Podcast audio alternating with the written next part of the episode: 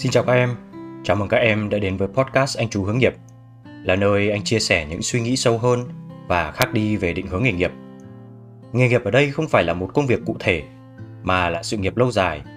Ở đó, các em có thể tìm thấy ý nghĩa cho bản thân và cho những người xung quanh. Không phải chờ đợi lâu, chúng ta sẽ đi vào chủ đề của ngày hôm nay, đó là làm chủ cái tôi. Vậy tại sao chúng ta phải làm chủ được cái tôi của chính mình? Hãy cùng đi tìm lời giải đáp ở tập podcast ngày hôm nay nhé. Có những người trẻ có cái tôi rất cao. Ban đầu, cái tôi có thể khiến họ nổi bật hơn trong đám đông. Thậm chí, họ còn có thể được chọn vào vị trí lãnh đạo của đội nhóm.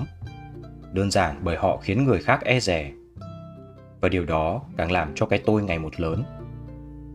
Nhưng khi luôn coi mình là nhất thì sẽ không có chỗ cho sự phát triển của bản thân. Quả thực, khi các em luôn mang trong mình một cái tôi cực kỳ cao, thì các em sẽ chẳng thể học hỏi từ ai, và thậm chí người khác cũng chẳng thể cho em lời khuyên hay sự góp ý nào cả. Cái tôi cao của bản thân, đó là lòng tự tôn, là niềm kiêu hãnh mà mỗi lần em đối mặt với một vấn đề hay một tình huống, thì các em sẽ luôn cho mình là đúng và thường bộc lộ qua cách mà các em xử lý tình huống. Một người có cái tôi cao sẽ rất khó chịu tức giận rất lâu và phản ứng rất nặng nề nếu bị chạm tự ái. Chúng ta thường thấy một em bé ít bị tổn thương hay bị chạm tự ái như người lớn khi bị phê bình hay khiển trách. Trẻ em thường quên rất mau và ít khi để bụng những chuyện buồn phiền. Lý do chính đó là vì cái tôi trong mỗi người phát triển theo thời gian trong quá trình sống của con người. Khi còn nhỏ, chúng ta ít bị các yếu tố xã hội tác động vào nhận thức về chính mình. Do đó, chúng ta còn rất hồn nhiên khi mắc phải lỗi lầm hoặc sẽ rất dễ chịu nếu làm sai một việc gì đó. Nhưng lớn hơn thì cái tôi trong mình càng lớn là lúc các em khó chấp nhận mình làm sai và rất khó chịu khi nhún nhường với người khác.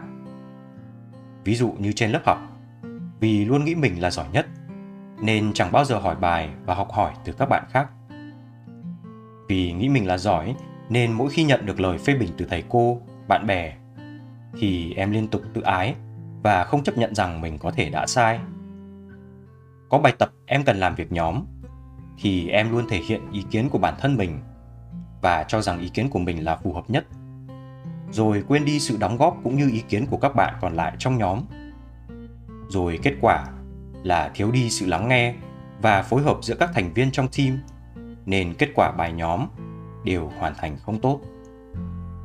Vì cái tôi cao nên có thể em không chấp nhận rằng mình đã làm sai mà đổ lỗi cho nhóm của mình. Điểm kém là do nhóm hoạt động không tốt. Hay trong công việc, có thể em luôn luôn được xếp khen nên cái tôi của em dần lớn. Em nghĩ mình đã giỏi nhất.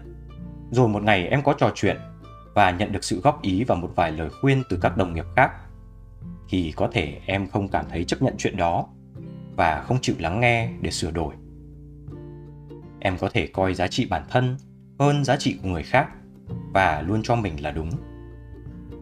Rồi bỗng có một lần em nhận được sự phê bình từ sếp của mình thì em lại cảm thấy tự ái và khó chịu, không chấp nhận được chuyện đó. Sự thực là một người trẻ dù có tài giỏi tới đâu cũng không bao giờ biết hết được mọi thứ lường trước được mọi khả năng, làm được mọi việc. Cái tôi sẽ là rào cản lớn nhất, khiến họ luôn muốn thể hiện mình thay vì học hỏi. Nó cũng dẫn tới sự ương ngạnh, cố chấp, dù bản thân có thể sai. Vì kiến thức là những thứ vô hạn và mình chỉ là người đi học. Dù có dành cả đời để đọc sách, thì cũng chẳng thể nào đọc hết được những thứ kiến thức đang tồn tại. Nếu em giỏi, sẽ có người uyên bác hơn. Nếu em có tài thì sẽ có người tài năng hơn em. Và nếu em hiểu nhiều, thì cũng sẽ có những người gạo cội, lão làng, lâu năm hơn em. Ấy vậy mà khi làm được một điều gì đó, hay đã đạt được thành tựu nào đó cho riêng mình, thì thay vì biết ơn và nhìn lại những điều mình đạt được, rút kinh nghiệm cố gắng hơn, thì có thể em lại ưu tư dành cho mình những quyền tự cao và coi thường người khác. Anh không muốn các em luôn phải dè dặt cân đo đong đếm và sợ cái nhìn của người khác về mình. Để rồi hạ cái tôi của mình xuống.